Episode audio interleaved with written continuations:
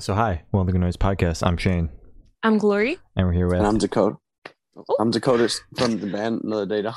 We're gonna ask some questions today about their new single, uh, "Look at You." So congrats on that, by the way. How do you feel about the response to it so far? Thank you. Thank you so much. Um, I feel like the YouTube video has a lot of love from it. Um, we we did a lot of local scene. We did it right in the band house. Actually, we actually up until now we all were living together, and um, we decided to do it in there, and we kind of beat the shit out of the house for the scene, and we it turned out it turned out pretty nice. I think it's almost at two hundred thousand views. It's almost crippling too. So it's pretty cool, man. People are Yeah. people are seeming to like it. It's definitely definitely a new new kind of style for us. All right. Mhm. I, I've personally had it like on a loop at certain points after hearing it for the first time. Like this is very, very fucking good. It's awesome, man. I appreciate that Yeah. a lot.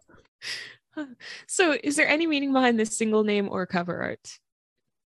Um, I'd say nothing too deep about it. It's just pretty much a relationship. You know, it doesn't have to be between, um, you know, like um, boyfriend girlfriend. It could be parents. It could just be. I wrote it about um, after years of being with someone. You kind of see someone changing into something that uh, they never were before. It's almost like I almost refrain to it as like they're changing into like like a monster or something. That's why I kind of just like the whole video. We had Joy just sitting there, almost like she was dazed because she was there physically, but mentally she wasn't there. And that's kind of like, you know, these relationships. It's almost like one person's trying and the other one's not. So it's like, um, so that one was definitely was a deep cut for sure. But the, for the artwork, nothing too crazy. We just um, we just wanted to go with something fresh and cool. okay. hmm Uh, so can you tell us a little bit about your writing process for this album? Uh, yeah. Single. My bad. yeah, no, you're good. We just we've been getting asked a lot to do albums, and right now we're just doing single after single, man. You know, we're waiting to waiting for the right stuff. And um, but uh, for this writing process, all of us we just get together, we jam, and uh, you know, we let the good vibes go, and they they lay down they lay down the music. I believe Tyler, our lead guitar player, he came up with this song with the riff, and all of us like stood there. We looked at each other like, "This is good. This is good. Let's try this. This is." definitely something for the younger crowd, something for I could see people, you know, moshing to like at the festivals that we played and they did. And it was so they laid down the, the music, the tracks, and then I just I uh, took it home, studied it for a few weeks, and came up with the lyrics. All right. Perfect. All right. Uh, so, I want you to tell us your favorite lyric off this track and the meaning behind it. Hmm.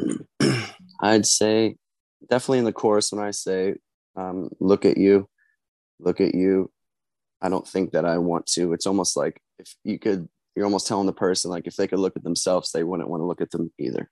Mhm. and and like i said i think that has a really deep meaning because sometimes people lose track and sometimes they just are in a almost like autopilot zone of just living life but without all the fun parts of it Mhm. and so i feel like that was that definitely is my favorite part of that Okay. for sure Wow. Uh, so where was your headspace at while you were writing this track?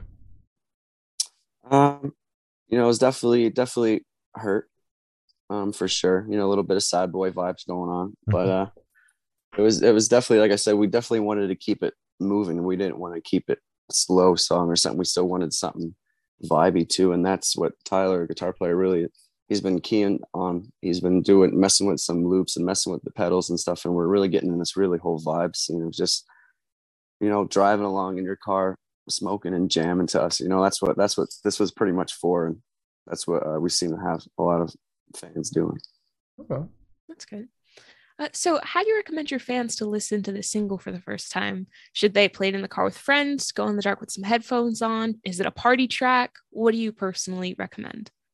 Uh, I definitely think I'm always like a uh, a nighttime person. Like Mhm. for when I'm in my when I'm in my feels, and once it hits like midnight, I'm almost like I don't know. I'm definitely just like really in my feels. So I'd say for the first time listening to, I'd say listen to it by yourself. You know, headphones, really get into the vibes and really get into the lyrics and hear what I'm saying. And um, like I said, everyone interprets it differently, but um, it's, it doesn't have to be the way I, I wrote it, you know, and that's what I like. My lyrics are usually always pretty vague around like that. So, but like I said, headphones by yourself, and if if you guys like it enough, jam it out in the car. It's, we see a lot of people tag us in videos of them jamming it out in the car, and that's that's pretty sick. All right. I did when I finally like the song finally gripped me. It was like when I was alone, just kind of chilling out, working on other shit. So I agree with Uh-huh. what you said. Um, Oh yeah, man. so this question should be super super quick. Off the top of your head, I want you to describe the single for new listeners in three words, no more, no less. You got me going. Let me see. I'll definitely say it's fresh, Mhm. intricate, Okay, and fun. Keep it simple. Keep it simple. that's good. Intri- intricate because the the musicians behind it, like Jerome and Tyler and Nick on on drums, everyone just goes crazy on there, and Mhm. I'm just over there singing a simple melody, and people are singing it with me, and I love I love when it's like that. It's like chaos in the background, and like one soul like melody carrying, and that's that's pretty much what we are wrapped up. Sure. My God. Uh, so, is there a certain feeling or emotion you want this single to invoke in your listeners?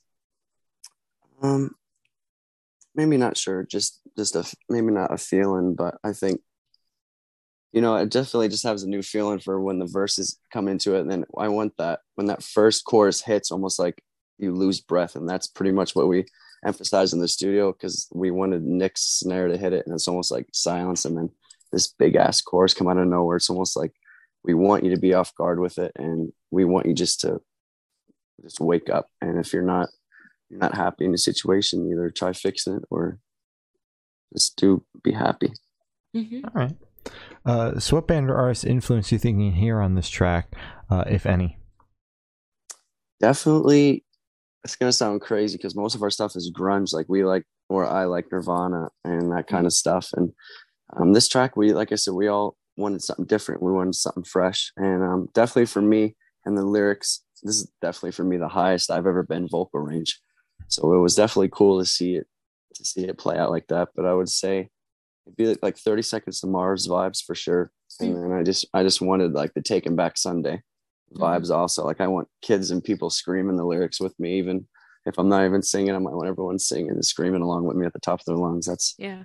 that's what I love about Taking Back Sunday. Like that that kind of vibe. That's what I wanted. All Yeah. right. That's always like the best feeling in like a song when it's like, oh, I Uh-huh. can hear this like live. I Yeah. can. oh, You can see God. everyone's everyone's sweating in the rain, screaming it. Yep. That's what we that's what we wanted. All right. Yeah. Oh, it's amazing. Uh, so, what is your favorite memory that you made while creating this single? Um, I would say definitely going up to the a new studio. Um, we went up to uh, Syracuse and we wrote, uh, not wrote, we recorded with Steve, and um, it was the first time, and he was really well. He just got done recording with Ice Nine Kills, which is pretty Oh. sick. Oh, damn. And um, so yeah, he he hooked us up really well in the apartment, and it was it was nice. It was flowing well. We all got along, everything, and we were in and out of there a lot quicker than we uh, thought we would be. We we laid out about a week, week and a half, and we got finished in I think three, four days, maybe five days max, and it was sick. We got it all. Every- Everyone's everyone knew their parts pretty well. That's see it. ridiculous. That's impressive. Wow. It was a lot of fun. just that Uh, whole experience itself was fun. You know, just walking around eating with the guys, like at new Mhm. restaurants and stuff. It's it's fun. Oh yeah. That's awesome. Uh, so picture this: you're on tour. You're at a gas station for a rest stop. What is your snack of choice? Ooh, That happens a lot. Um, definitely chips. I'm a mm-hmm. chipaholic, man. I need chips. Like, so I'd say like definitely Ruffles. I like the Ruffles. Oh, yeah. That's a good one. Do you have a, a flavor of ruffle chip? Yeah, it'd be like the cheddar, the cheddar cheese probably. Ooh, Okay. That's what I'm thinking. How, how do you feel about the all dressed ruffles? The what? All dressed Are they the puffy, the puffy ones? No, no, no. They're like the the Canadian ones that sometimes make their way across the border. No. I'll try them. I'll try 'em. Okay. Yeah. Wait, if you, like if you what find flavor? them, uh, they're like they're like sweet and tangy because there's like.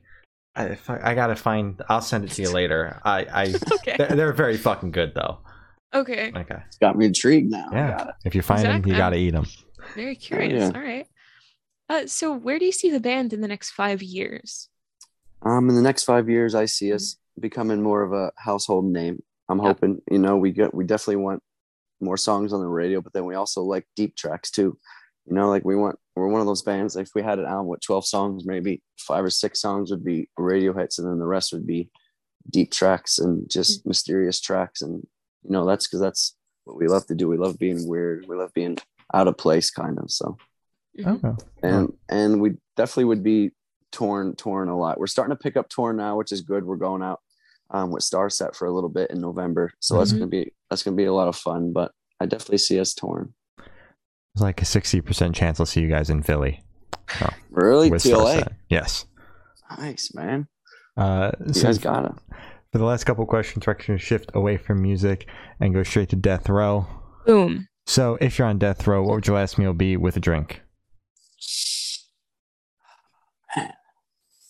Well, recently I've been trying to. Usually before tour, I try eating good. You know, I try even cutting out certain meats and try just eating salads, but that lasts for a few hours. So that's until the next meal time. Yeah. so I'd say maybe definitely like a nice surf and turf.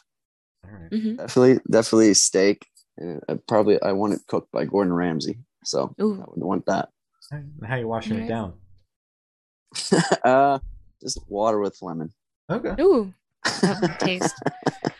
Uh, so, if you could live in one fictional world for a week, where would you live?